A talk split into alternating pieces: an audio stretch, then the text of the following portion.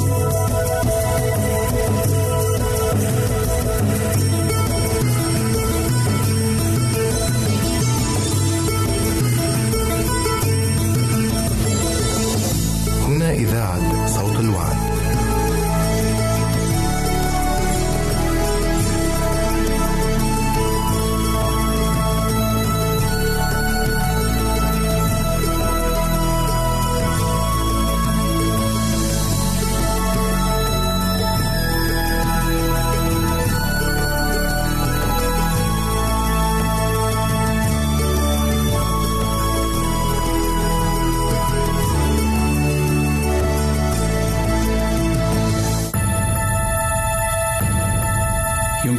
يمكنك استماع وتحميل برامجنا من موقعنا على الإنترنت www.awr.org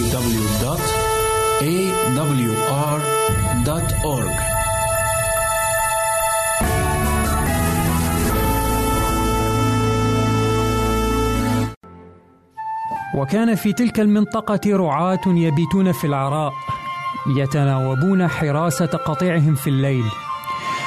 وإذ ملاك من عند الرب قد ظهر لهم ومجد الرب أضاء حولهم فخافوا أشد الخوف. فقال لهم الملاك لا تخافوا فها أنا أبشركم بفرح عظيم يعم الشعب كله. فقد ولد لكم اليوم في مدينة داود مخلص هو المسيح الرب. وهذه هي العلامة لكم تجدون طفلا ملفوفا بقماط ونائما في مذود. وفجأة ظهر مع الملاك جمهور من الجند السماوي يسبحون الله قائلين المجد لله في الأعالي وعلى الأرض السلام وبالناس المسرة. ولما انصرف الملائكة عن الرعاة إلى السماء قال بعضهم لبعض لنذهب إذا إلى بيت لحم وننظر هذا الأمر الذي حدث وقد أعلمنا به الرب. وجاءوا مسرعين فوجدوا مريم ويوسف والطفل نائما في المذود.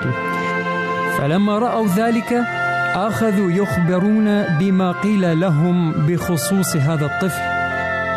وجميع الذين سمعوا بذلك دهشوا مما قاله لهم الرعاة. وأما مريم فكانت تحفظ هذه الأمور جميعا وتتأملها في قلبها. ثم رجع الرعاة يمجدون الله ويسبحونه على كل ما سمعوه ورأوه كما قيل لهم.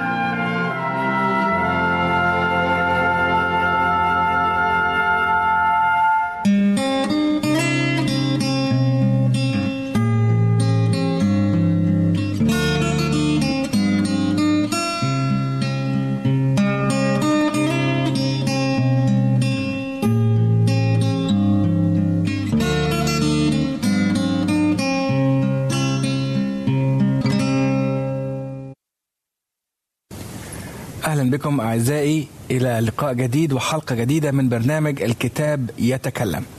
في هذا اللقاء سنكمل حديثنا عن مجيء السيد المسيح وموضوع بعنوان الغاية من مجيء السيد المسيح.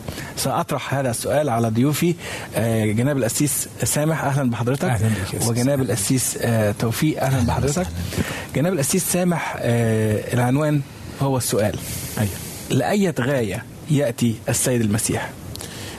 خطة الخلاص اللي وضعها المسيح منذ البداية منذ سقوط أبوينا الأولين وضع خطة خلاص لاستعادة الإنسان مرة أخرى إلى الحياة اللي فقدها نعم. المسيح إداله حياة أبدية وهو خسرها آدم خسرها نعم. فالمسيح كان غرضه الاستعادة وعلى الصليب قدم الثمن قدم الفداء ووعد قبل ما يقدم نفسه فدية على عود الصليب. إدى وعد حلو قوي في يوحنا إصحاح 14 وعدد 2 و3 قال أنا أمضي لأعد لكم مكانا وإن مضيت وأعددت لكم مكانا آتي أيضا وأخذكم إلي حتى حيث أكون أنا تكونون أنتم أيضا. يبقى اذا هو وعد بأنه لما يجي مرة تاني هياخدنا معاه وهيعد مكان لينا قبل ما يجي. فهذه هي الغاية من مجيء اللي هو مظبوط. ياخدنا. مظبوط. ما يسيبناش. طيب هل كانت ستكتمل يعني خطة الفداء لو آه، لم ي- أو لن يأتي المسيح أو لا يأتي المسيح؟ لا. ما كده خطة ال- الفداء تمت على عود الصليب بس خطة الخلاص ما كانتش هتكمل إذا ما رجعناش للحياة اللي هو اداها هت- فإيه معنى إيه معنى إن هو يبتدي آه. وما ينهيش؟ أكيد و- وعشان كده إحنا متأكدين. طبعا. السيس سامح إنه آه، المجيء الثاني هو حقيقة وسيتتم هذه الحقيقة في في الوقت المناسب. صحيح. لأن مش معقول آه، المسيح يأتي إلى هذا العالم في المجيء الأول أيوه. ويعيش بيننا ويصلب ويموت ويقوم ويصعد إلى السماء وما ينفذش الجزء الثاني من الخطة. ده صحيح. ده صحيح. آه، الفداء أو الفداء الذي تم صح. آه، لا ينتهي إلا بمجيء مجيء المسيح ثانية. تمام.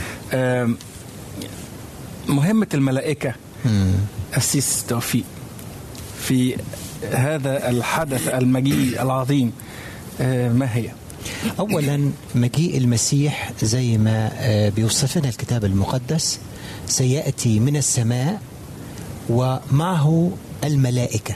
نعم. فهنا بيقول الكتاب المقدس فيرسل ملائكته ببوق عظيم عظيم الصوت فيجمعون مختاريه من الأربع الرياح من اقصاء السماء إلى اقصائها فهنا ما فيش حد مش هتوصله الملائكة مش هتوصل آه، آه، كل الع- ال- المسكونة الملائكة تستطيع أن توصل تأخذهم لهم. أو يعني توصل ده, لهم. ده, ده في في يوم المجيء نفسه. طبعا. تمام. المسيح سيرسل ملائكته عشان يجمع طبعا. المؤمنين والأبرار إليه من جميع أقصاء الأرض والسماوات. فغاية المسيح أن يأتي ليأخذنا وغاية الملائكة عندما تأتي هي تجمع كل المؤمنين وتصعدهم آه، على سحب المجد مع المسيح. نعم. فإذا دور الملائكة هنا مهم جدا. أكيد أكيد. نعم.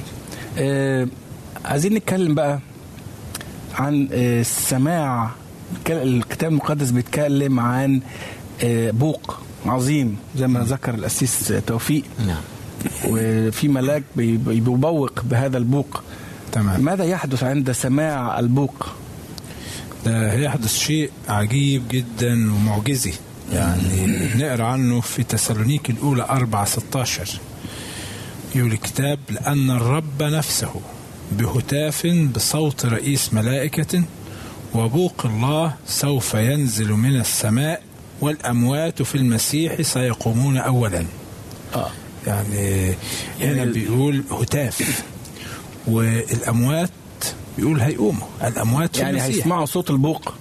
أو هو البوق ده اللي- اللي علامة ال- القيامة بوق و...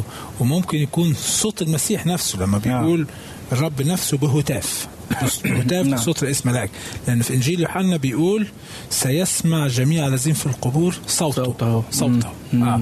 فممكن يكون الصوت ده كمان صوت المسيح نعم. وبعدين صوت المسيح بيختلف عن أي صوت تاني طبعا. أنا لو لي أحباء راقدين في القبور ورحت ناديت عليهم النهارده وجبت ميكروفون. مش هيسمعوني طبعا.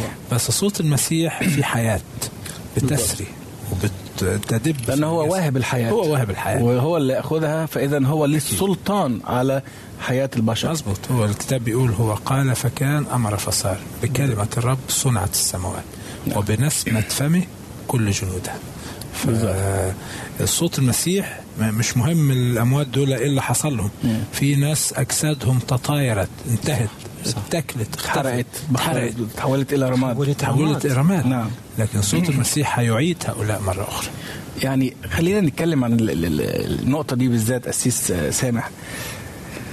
ال ال الأبرار أو المؤمنين الذين رقدوا في المسيح على رجاء القيامة آه، وإحنا نعرف أن الموت هو رقاد تمام وعندما يموت الإنسان ي- يذهب إلى حالة لا وعي تمام. تماما يعني مظبوط.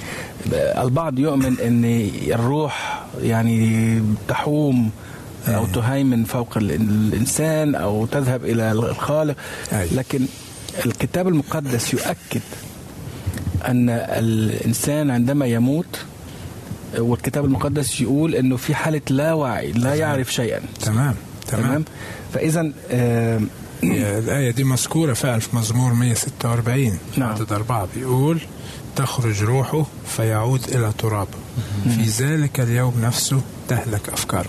تهلك. أفكاره يعني فيها خلاص. حالة لا وعي زي ما حضرتك قلت. فاذا آه، فكرة ان الروح تبقى.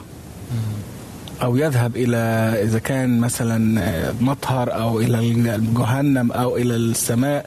كل هذه أفكار غير كتابية غير واردة في الكتاب غير إطلاقا المسيح يتحدث عن رقاد. حتى لما كانت بنت آم، آه، القائد المئة أعتقد أيوة. اللي ماتت آه، قال عنها إن هي نايمة. أيوه. كان الموت هو عبارة عن رقاد أو نوم. و- وعاد المسيح وأقامه. والعازر كمان أقامه. يعني بالظبط. بالظبط. فهنا آه، حالة الموتى عندما يقومون من الأموات زي ما قلت زي ما حضرتك ذكرت آه، أجسادهم يمكن بتكون لسه متأثرة بالخطية. أيوه إيه اللي بيحصل لأجساد ال- ال- ال- الأبرار أو المؤمنين عندما يقوموا آه. يمكن ده سؤال مش مذكور عندنا دلوقتي بس برضو نحب نوضحه لل- للمشاهدين المتابعين الحلقة هو ذكروا في كورنثوس الأولى 15 نعم. بيقول لا نرقد كلنا ولكننا كلنا نتغير نتغير. في لحظة في طرفة عين. عند البوق الأخير. فإنه سيبوق فيقام الأموات عدمي فساد ونحن نتغير. لأن هذا الفاسد لابد أن يلبس عدم فساد وهذا المائت يلبس عدم موت. نعم.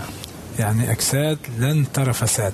لن تتحلل لن آه ده بعد القيامة بقى بعد القيامة خلاص بالظبط.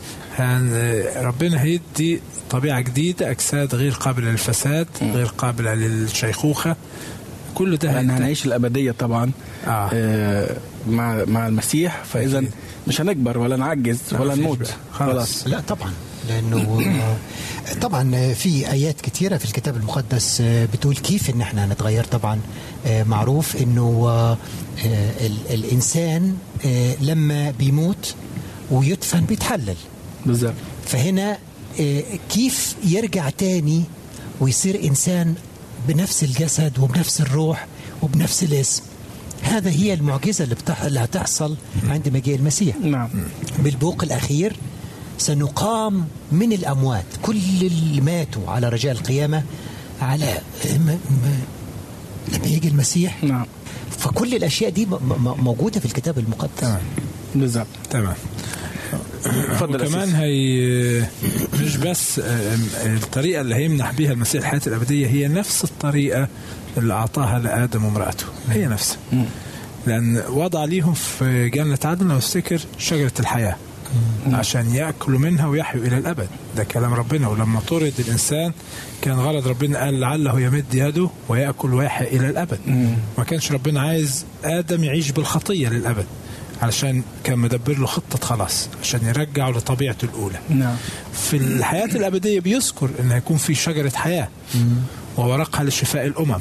فإذا نفس الخطة اللي ربنا اداها لآدم هترجع مرة تاني أن المؤمنين هياكلوا من شجرة الحياة وهتمدهم الأبدية. الأبدية. عظيم جدا. آه، اتكلمنا عن ال- الأموات الأبرار. أسيس توفيق. نعم. وإن هم هيقوموا ويتغيروا. ماذا يحدث بالأحياء الأبرار عند مجيء؟ هيكون في طبعا آه، أناس طبعا. على قيد الحياة أكيد. عند مجيء المسيح. أكيد. أكيد. وفي ماذا الح- يحدث لهؤلاء في الحلقة السابقة والحلقات السابقة قلنا أنه عند مجيء المسيح والغاية من مجيء المسيح أنه في أحياء أبرار وأحياء أشرار وأموات أبرار وأموات أشرار. فهو الغاية من مجيئه أنه ي- جاء ليأخذ الأبرار الأحياء والأبرار الأموات. فهنا بيقول برضه في تسالونيكي. تسالونيك الأولى رسالة بولس الرسول إلى أهل تسالونيك الأولى 4 17 بيقول ثم نحن الأحياء الباقين سنخطف جميعا في السحب لملاقاة الرب في الهواء. وكمان بيكمل بيقول لا نرقد كلنا ولكننا نتغير في لحظة في طرفة عين عند البوق الأخير. نعم نعم. فهنا الأحياء الأموات هيقوموا أولا ثم ثم نحن ال- ال- ال- ال- الأحياء. الأحياء الأموات في المسيح والأحياء نخطف جميعا ونتقابل مع المسيح يبقى دي قيامة. الأبرار نقدر نقول عليها آه. أسيس آه. أسامة تمام. والأشرار الأحياء دلوقتي آه، يحصل لهم إيه ده اللي هنتكلم عنه بعد الفاصل هنتكلم عن الأشرار الأحياء وازاي إيه اللي هيحصل فيهم في في قيامة الأبرار تمام. آه، بعد الفاصل أحبائي آه، لا تنسوا أن تكتبوا إلينا واسألوا آه، أو اطرحوا علينا أي سؤال يدور في أذهانكم. نحن بانتظار رسائلكم وسنعود بعد الفاصل فكونوا معنا. أنتم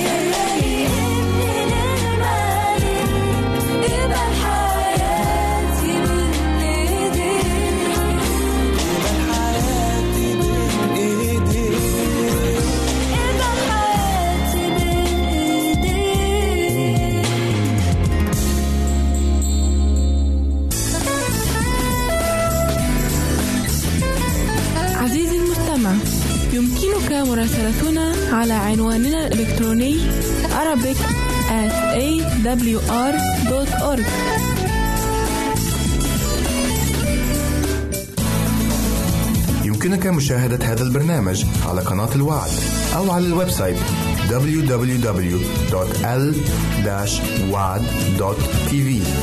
www.al-waad.tv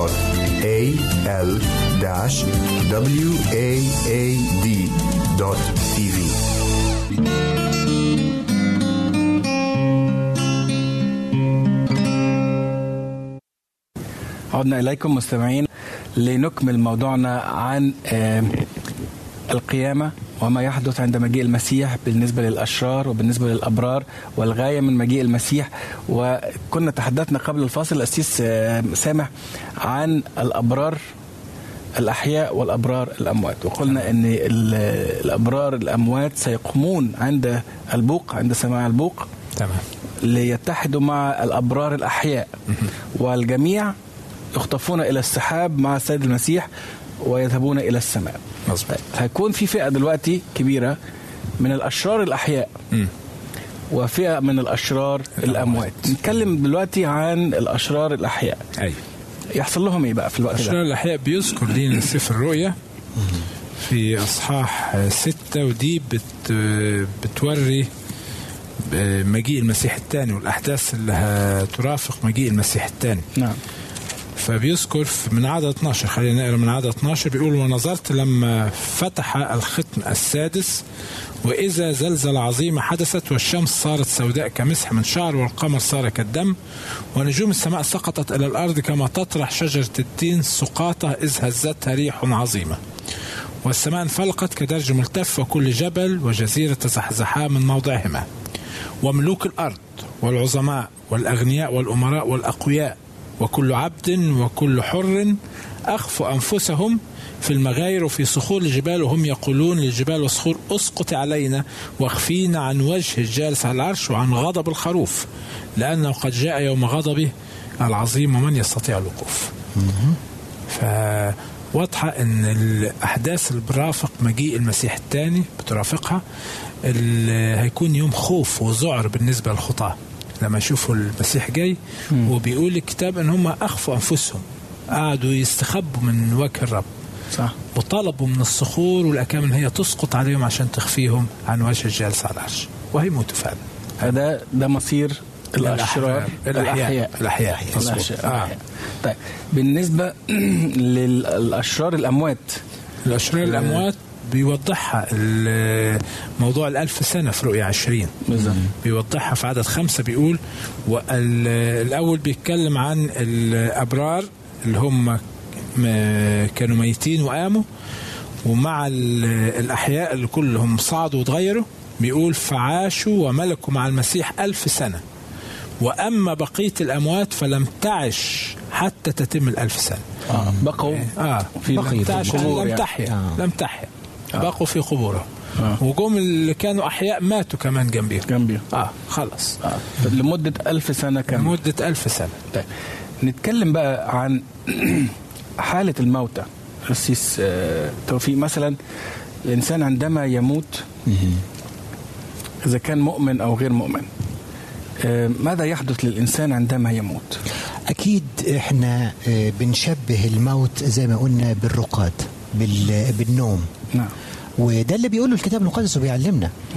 وبعض الأحيان لما نتساءل كيف إن الإنسان آه، بيموت. هو الإنسان آه، عبارة عن تكوين الروح النفس لأن ال ال ال ال في آه، تكوين. لما خلق الله الإنسان الأول جبل ترابا من الأرض.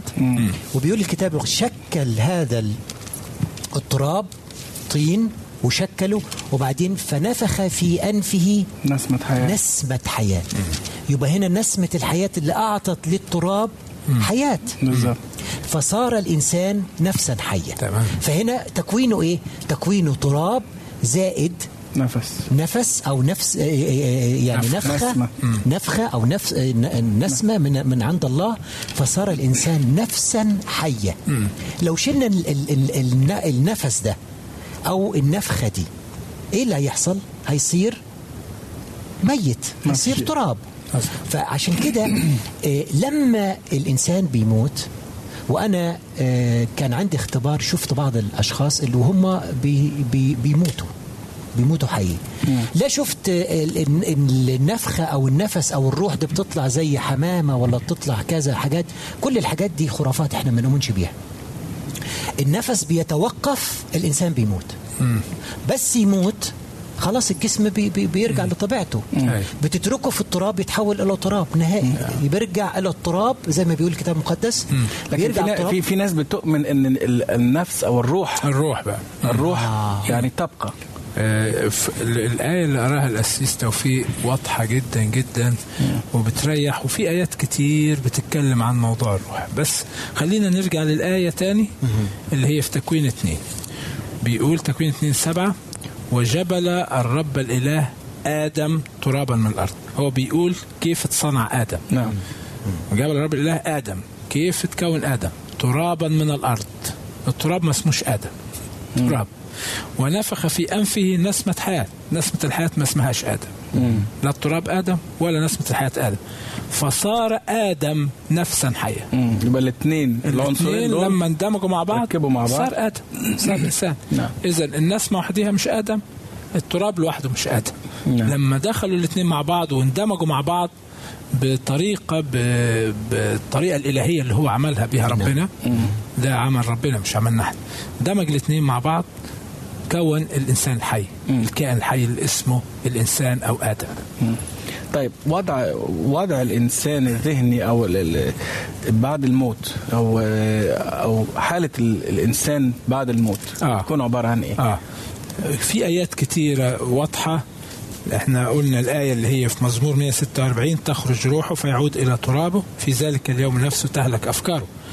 وفي آية تاني لأن في ناس بيقولوا إن الأبرار بيطلعوا فوق في السماء. ماتوا طلعوا في السماء. طيب في السماء الكتاب بيقول إن الله تسبيحه قائم إلى الأبد. تسبيحه الملائكة بتسبحه طب ال- الإنسان ده اللي هو عايش في السماء البار ده مش هيشترك معاهم في التسبيح؟ آه. لو عايش فوق هيشترك أكيد يعني في التسبيح مش هيقعد ساكت. لكن الكتاب واضح في مزمور 115 وعدد 17 يقول ليس الأموات يسبحون الرب ولا من ينحدر إلى أرض السكوت.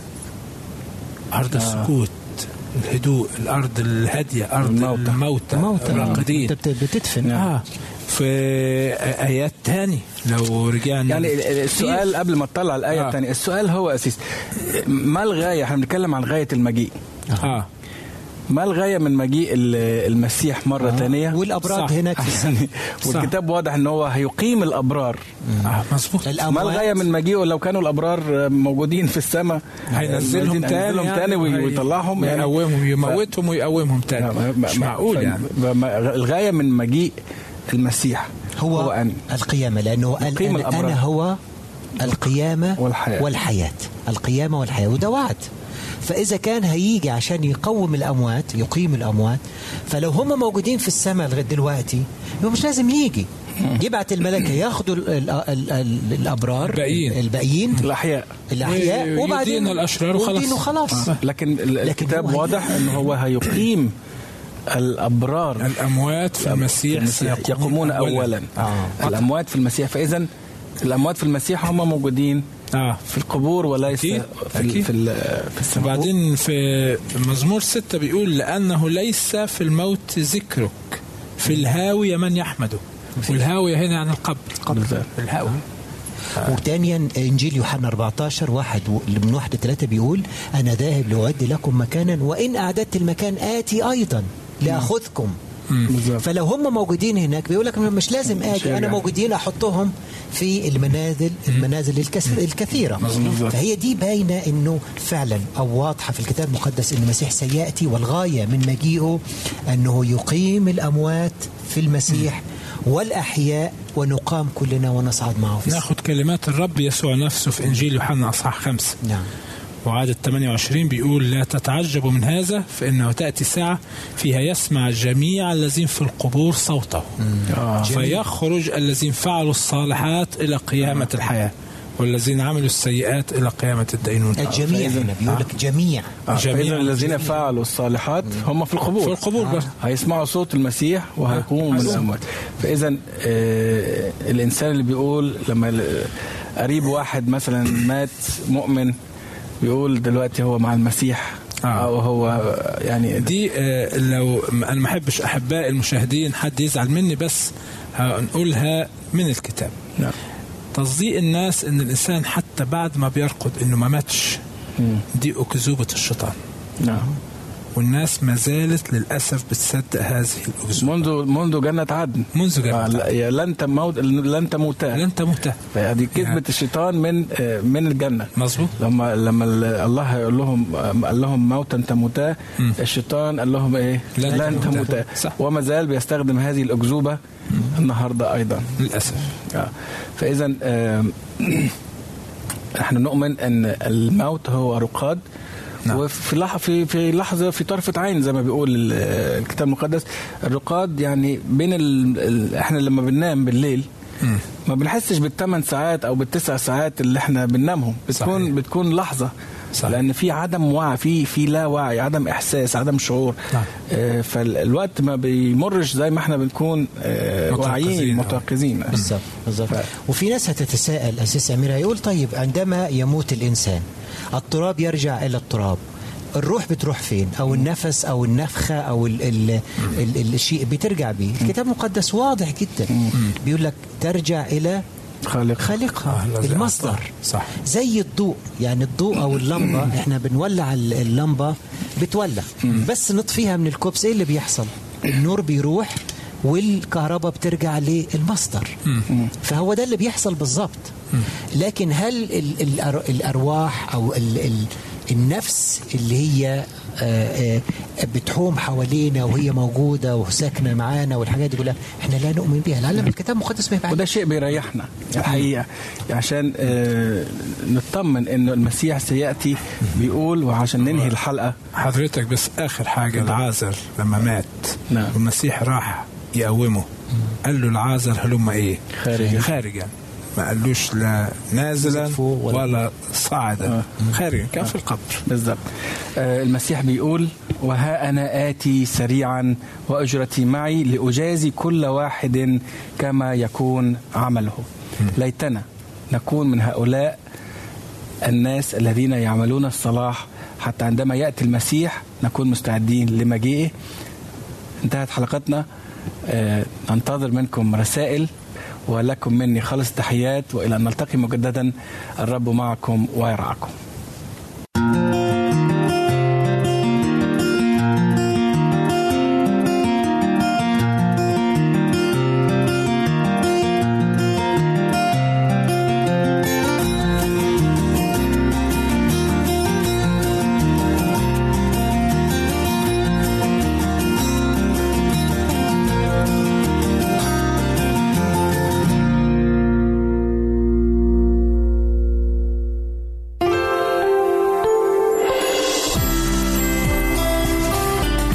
إذاعة صوت الوعد. لكي يكون الوعد من نصيبك. عزيزي المستمع يمكنك مراسلتنا على البريد الإلكتروني التالي Arabic at awr.org العنوان مرة أخرى Arabic at awr.org ونحن في انتظار رسائلك واقتراحاتك نحب أن نسمع منك. راسلنا على البريد الإلكتروني Arabic at awr.org. نحن ننتظر رسائلكم واستفساراتكم. وكان في تلك المنطقة رعاة يبيتون في العراء يتناوبون حراسة قطيعهم في الليل وإذ ملاك من عند الرب قد ظهر لهم ومجد الرب أضاء حولهم فخافوا أشد الخوف فقال لهم الملاك لا تخافوا فها أنا أبشركم بفرح عظيم يعم الشعب كله. فقد ولد لكم اليوم في مدينة داود مخلص هو المسيح الرب. وهذه هي العلامة لكم تجدون طفلا ملفوفا بقماط ونائما في مذود.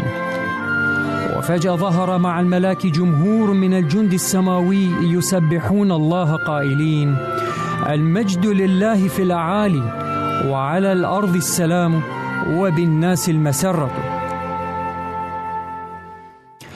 ولما انصرف الملائكة عن الرعاة إلى السماء قال بعضهم لبعض لنذهب إذا إلى بيت لحم وننظر هذا الأمر الذي حدث وقد أعلمنا به الرب.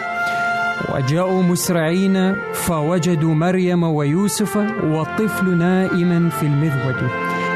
فلما رأوا ذلك أخذوا يخبرون بما قيل لهم بخصوص هذا الطفل. وجميع الذين سمعوا بذلك دهشوا مما قاله لهم الرعاة. وأما مريم فكانت تحفظ هذه الأمور جميعا وتتأملها في قلبها. ثم رجع الرعاة يمجدون الله ويسبحونه على كل ما سمعوه ورأوه كما قيل لهم.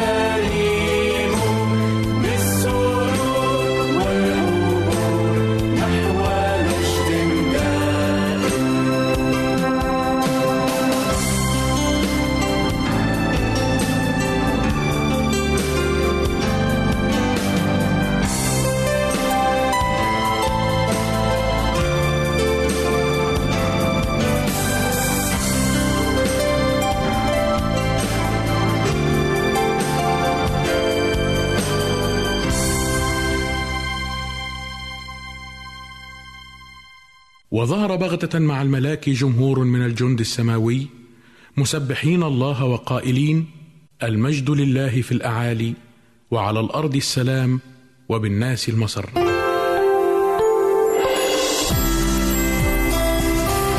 هنا إذاعة صوت الوعد. لكي يكون الوعد من نصيبك. عزيزي المستمع يمكنك مراسلتنا على البريد الإلكتروني التالي Arabic at awr.org العنوان مرة أخرى Arabic at awr.org ونحن في انتظار رسائلك واقتراحاتك. نحب أن نسمع منك. راسلنا على البريد الإلكتروني Arabic at awr.org نحن ننتظر رسائلكم واستفساراتكم. نلتقي بكم أعزائنا المستمعين اليوم لنقدم لكم حلقة جديدة من البرنامج الشيق هل تعلم؟ والذي يتضمن مجموعة من المعلومات التي نرجو أن تنال رضاكم فأهلا ومرحبا بكم معنا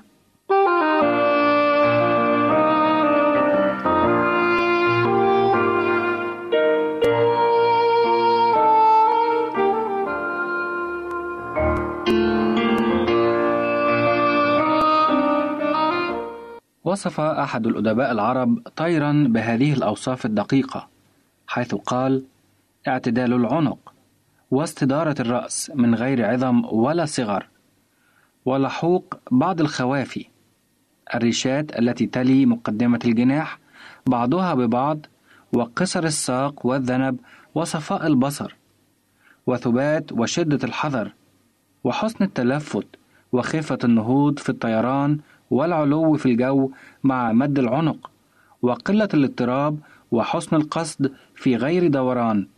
فهل تعلم ما هو هذا الطير؟ إنه الحمام الزاجل الذي كان يختار بدقة ويتم تدريبه ليحمل الرسائل مسافات بعيدة. عرفت الشعوب منذ أقدم العصور مقدرة الحمام في التعرف على طريق العودة إلى مأواه الأصلي. فقد استخدمته جيوش الفراعنة والفرس والأشوريين والفينيقيين في نقل الرسائل من مواقع القتال. أما تدريب الحمام فكان يبدأ بعد اختياره وانتقائه صغيرا فتحمل الفراخ جائعة إلى سطح إحدى الدور في منتصف النهار وينشر الحب على السطح حول صار فوقه علم على أن يكون العلم واضح اللون حتى يمكن الاهتداء إليه وفي أغلب الأحيان كان إطلاق الفراخ بعد مدة من قص ريشها على أن تطلق مثنى بحيث تكون إحداهما أحدث قصا لريشها من صاحبتها. ثم يطلق المدرب الحمامة التي نما ريشها فلا تلبث أن تعود إلى صاحبتها. وبذلك يضمن المدرب تأليف الحمام وعودته إلى أمكنة تدريبه. وقد ازدهرت المراسلة بواسطة الحمام الزاجل أيام يوليوس قيصر الذي كان يوافي روما بأخبار انتصاراته في بلاد الغال عن طريق الحمام. كما أن أخبار الألعاب الأولمبية القديمة كانت تتم عن طريق رسائل يحملها الحمام. وقد بلغ استخدام هذا الحمام في مصر درجة كبيرة من التقدم والرقي ويذكر ابن الأثير أن الفاطميين استخدموه في نقل الأخبار من سفن الاستطلاع التي كان يوكل إليها مراقبة حركات الأساطيل المعادية التي دأبت على الإغارة على شواطئ إفريقيا بصفة خاصة في أواخر العهد الفاطمي. وقد قطعت البحرية الفاطمية شوطا كبيرا في استخدام الحمام لربط الأسطول بقواعده البرية والحصول على معلومات من أجل الدفاع والاستعداد للعدو. واستخدمه الفاطميون في نقل الأخبار بين أجزاء إمبراطوريتهم في المشرق والمغرب. ولقد كانت هناك خطوط للبريد الجوي ومحطات ومسارات ومطارات تربط مصر بالشام وغيرهما من البلدان. تعتبر اللؤلؤة المسماة نجمة الغرب أشهر لؤلؤة في العالم وحجمها يبلغ حجم بيضة العصفور. فهل تعلم أنها استخرجت من شواطئ أستراليا من حجارة عملاقة عام 1917 وبيعت بمبلغ 6000 جنيه استرليني. وكان هذا المبلغ خياليا في ذلك الحين. ولقد عرف الإنسان اللآلئ واستخدمها للزينة منذ القدم. وتظهر المصريات القديمات في رسومات حوائط المعابد وهن يلبسن أقراطا عبارة عن أطواق من الذهب تتدلى منها قلادات من اللآلئ والأحجار الكريمة. وتذكر الأساطير الهندية أن الإله فيشنو هو الذي يقوم بمسح البحار والمحيطات بحثا عن هذه الجواهر الثمينة ويعود بها إلى الهند ليقدمها كهدية زواج إلى ابنته. ومن أشهر اللآلئ في التاريخ القديم مجموعة الملكة المصرية كليوباترا التي يحكى عنها أنها أذابت أجمل لآلئها في النبيذ. وشربتها في وليمة أقامتها على شرف أنطونيو. ولم تكن كليوباترا أول من قام بهذه التجربة الباهظة الثمن فقد فعلها قبلها الإمبراطور الروماني كاليغولا.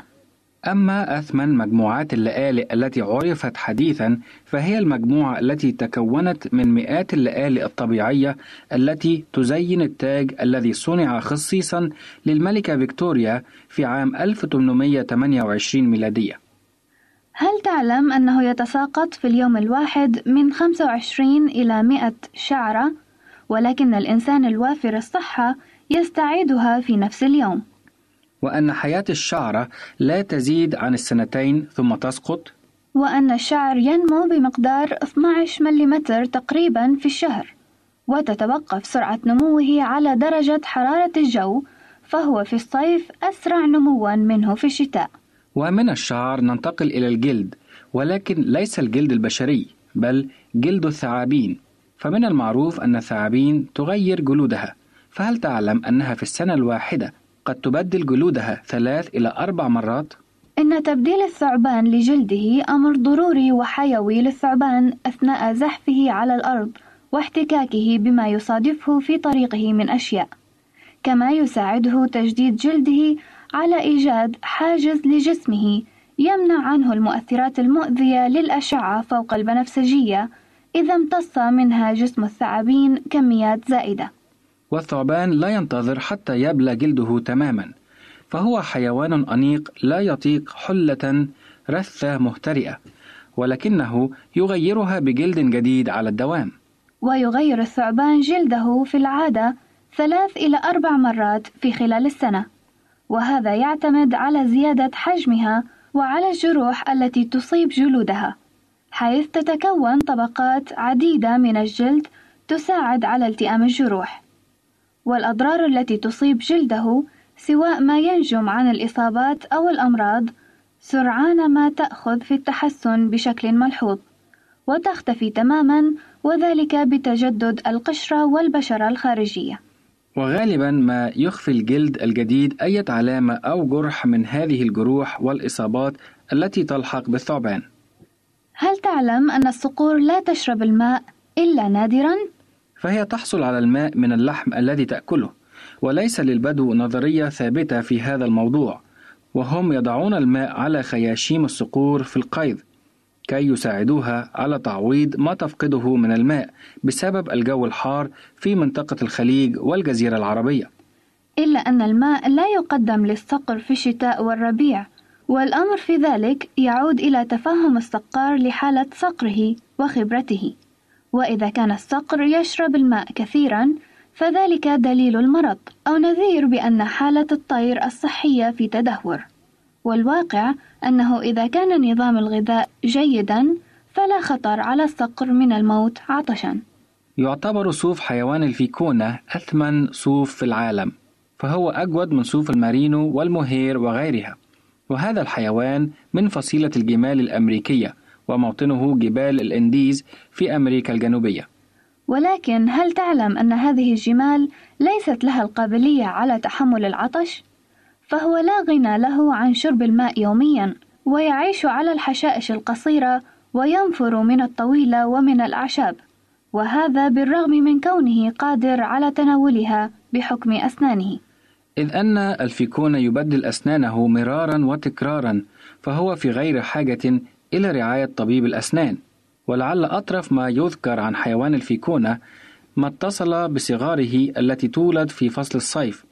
فهذه عداءة من الطراز الأول وتستطيع أن تسبق أبطال الجري الأولمبيين وذلك بعد مولدها بلحظات أي أنها لا تكاد تخرج من بطن أمها حتى تستكمل نموها ويصبح في إمكانها تحطيم أرقام قياسية للركض. تستطيع أنثى العنكبوت أن تركض 33 مرة طول جسمها في الثانية. فلو تمكن الإنسان من التنقل بمثل هذه السرعة لكان قادرا أن يعدو بسرعة 217 كيلومتر في الساعة. روى الرحالة ماركو بولو في مذكراته عن إمبراطور منغوليا أنه شاهد عنده أكثر من مائة فهد مدربة على الصيد فهل تعلم لماذا اختاروا الفهد لهذه المهمة؟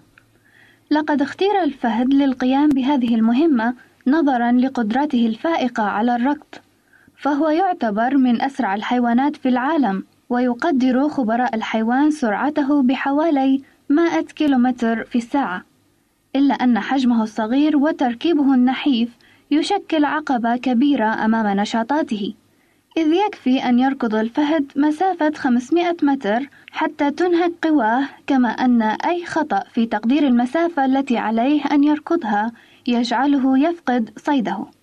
وكان الصيادون يفضلون اصطياد الفهد الصغير حيث يقومون بتدجينه وتدريبه على الصيد. وعندما يتقن ذلك يأخذونه معهم في رحلات صيدهم التي تمتد لعدة أيام حيث كانوا يعصبون عينيه ويركبونه خلفهم على ظهور الخيل. وعندما يقترب الصياد بشكل كاف من غزال أو حيوان آخر يطلق الفهد باتجاهه وما أن يصطاد الفهد الفريسة حتى يوجه الصياد الضربة القاضية لها ويحصل الفهد على أحشاء الفريسة مكافأة له. والفهد الذي دجن في وقت من الأوقات أخذ ينقرض لأن الكثير من الفهود تموت أثناء الأسر كما أنها لا يمكن أن تتوالد وهي في الأسر. غير أن انقراض الفهود يعود لاهتمام الإنسان ليس باستخدامه للصيد بل لقتله والاستفادة من فروه الجميل الذي يباع بأسعار خيالية. كما أن الازدحام السكاني أخرج الفهود من مواطنها التي تمتد من أقصى نقطة في جنوب القارة الإفريقية إلى أطراف صحاري منغوليا في آسيا. وجعلها تنحسر في الوقت الحاضر في قلب القارة الإفريقية فقط ذات البحيرات الكبيرة والمعروف الآن أن الفهد لا يستطيع التأقلم مع تغيرات البيئة سواء كانت طبيعية أو مصطنعة وهو يعتمد بشكل كامل على صيده ولا يستطيع إيجاد حلول بديلة عندما تختفي أو تندر فريسته العادية. أعزائي المستمعين، نتمنى أن تكون المعلومات التي قدمناها لكم اليوم قد راقت لكم. هنا سليم وسامي سعيد يهديانكم أحلى التحيات ويتمنيان لكم بركة الرب القدير. حتى نلتقي بكم في حلقة قادمة نقول لكم إلى اللقاء.